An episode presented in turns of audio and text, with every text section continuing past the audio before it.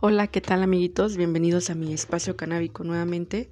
El día de hoy tengo una historia muy graciosa y en este punto de mi vida es graciosa, pero hace unos cuantos años, años, porque tiene como 2, pues fue un poquito complicado y pues aprendes de todas estas experiencias cuando te dedicas al cannabis y sus derivados también, claro. Hay mucha gente, como les comento, que yo trato de hacer ese activismo más que nada educativo para que comprendan que no es algo negativo siempre y cuando llevemos un equilibrio de vida, de mente, de consumo, de todo. Entonces, ahí les va mi historia. ¿A qué voy con este audio? Justamente, ¿alguna vez los han agarrado la patrulla o han estado en una situación apretada en cuestiones de cannabis? Pues yo sí. La más fea fue hace 2 años, como les había comentado. Estaba en la ciudad de aquí de Querétaro, pero pues relativamente yo viajo mucho a la Ciudad de México. Antes de la pandemia, claro, ahorita estoy encerrada en mi trabajo, pero bueno. Entonces, ese día resulta que llevaba un vaporizador que acaba de comprar y tenía que ver a muchos pacientes allá en la Ciudad de México. Pacientes y amigos lúdicos, ¿no? Iba a ir a una fiesta temática canábica y a ver a unas personas que me habían ofrecido trabajo en cuestiones de escritura, para una revista canábica. Entonces, allá sí conozco gente que maneja hierba muy buena de calidad, pero soy como muy idiática, entonces lo que a Carol se le hizo fácil en ese momento, que me sentía toda poderosa, me llevé mi vaporizador, como les comentaba, pues de bolsillo, pero en el vaporizador le caben aproximadamente 1 gramo, 1.5 a lo mucho, menos del gramo más bien. Y llevaba un botecito como con 5, que relativamente es lo que podemos portar como individuos, entonces ya no los 28 como lo que se pretende ahorita. Entonces iba caminando y pues así no pensaban las personas que te revisan la bolsa que era un cigarro electrónico y no me dijeron nada, que relativamente aunque lo hubieran visto y que era un vaporizador canábico y herbal y que lleva la hierba, no tenían por qué decirme nada, pero ¿qué creen? A mí se me hizo muy fácil, como iba a ver a todos estos pacientes, que yo regalo muestras. Llevé mi maleta y en la maleta distribuí lo que es 1,5 onzas aproximadamente, que son más de los 28 gramos. Entonces, pues se me hizo fácil, pensé que no se iban a dar cuenta. Y paz, ¿no? Que la abren. Y yo dije, ay, me sentí como alerta aeropuerto en esa época de mi vida. Me puse muy nerviosa. Entonces llegaron ahí como la seguridad privada de la terminal de aquí de allá de la Central del Norte. Y fue así que llegaron demasiadas personas, perros, y me pusieron contra la pared.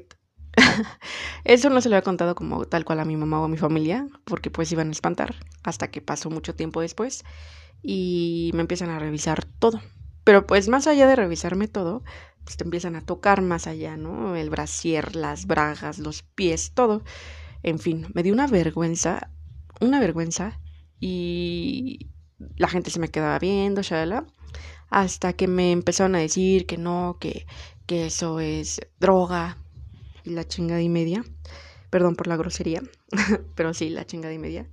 Y después me dicen que para qué llevaba todo eso, ¿no? ¿Para qué traía de Querétaro a la Ciudad de México? Y lo primero que hice fue explicarles como qué es el sistema endocannabinoide. Y así todo el mundo me dijeron, no, al grano, no me des no me des una plática, ¿no? Y yo no dejaba como que me espantaran y yo seguía con mi tema. Y empecé a ver que se empezaron a quedar callados.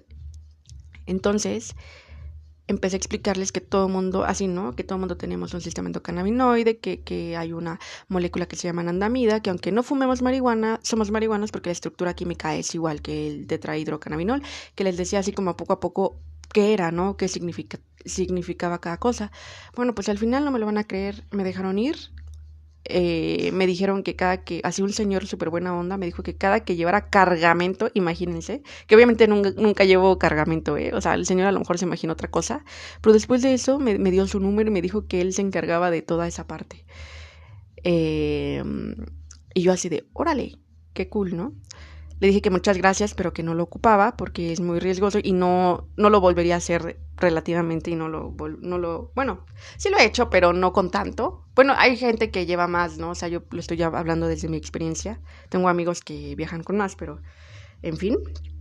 Y pues me fui muy contenta y espantada a la vez, ¿no? La gente se me quedaba viendo así conforme iba caminando, pero aprendí que la educación acaba con, obviamente, ¿no? Así como con mucha, no sé, darnos ese pequeño momento para poder explicar y que la gente te escuche. A veces es difícil como en esa situación, pero relativamente me abrieron una puerta, ¿no? O sea, la educación te abre puertas como esta. Entonces, ese día sí me dio bastante miedo. Aprendí una lección también que hay que respetar ciertos límites y lugares, que relativamente pues nos cuesta trabajo nosotros que nos dedicamos a lo que es la marihuana, ¿no? O cannabis, que no me gusta decir. Y justamente esto que les acabo de contar me hace pensar en un libro que leí de Nacho Lozano que se llama Marihuana la Mexicana. A lo mejor algunos ya lo han leído, pero en la parte de atrás dice, ¿qué hace más daño, no? ¿La mota o la guerra contra la marihuana? Y ahí es como que te pones a pensar que relativamente ni siquiera es como varios de los que consumen en México, que somos bastantes, ni siquiera, de hecho yo, o sea, hablando como en primera persona, es muy difícil encontrarme a un individuo que esté en contra. Siempre es como esa onda ya más de los derivados canábicos, como la industria textil o otro tipo de industrias como los que fabrican como ladrillos y todos esos. He leído que ellos son los que también están, no quieren que se legalice también los derivados, porque también acabarían con gran parte de su industria. Entonces también hay que ponernos, si encuentran alguna persona que esté como en contra de todo esto, pues hay que respetar también sus pensamientos, pero hay que tratar de cultivar sus conocimientos también. Entonces creo que hasta aquí mi relato. Parezco que estoy contando algo de la mano peluda, pero no. Y pues estoy muy contenta. Ahorita estamos con muchos proyectos en Autofloreciente. Vamos muy bien. Hay veces que no hay tiempo de contestar a todas las personas, pero pues cualquier cosa o cualquier duda nos podemos tardar, pero nos pueden escribir en Autofloreciente WIT. Ahí estamos desde el politólogo, la persona que se encarga del cultivo, la persona que se encarga de lo lúdico, yo que me encargo de los derivados químicos del cannabis, y pues todos hacemos un equipo para poder ayudar. Y pues cualquier duda que tengan nos pueden escribir. Los quiero mucho y fumen mucho.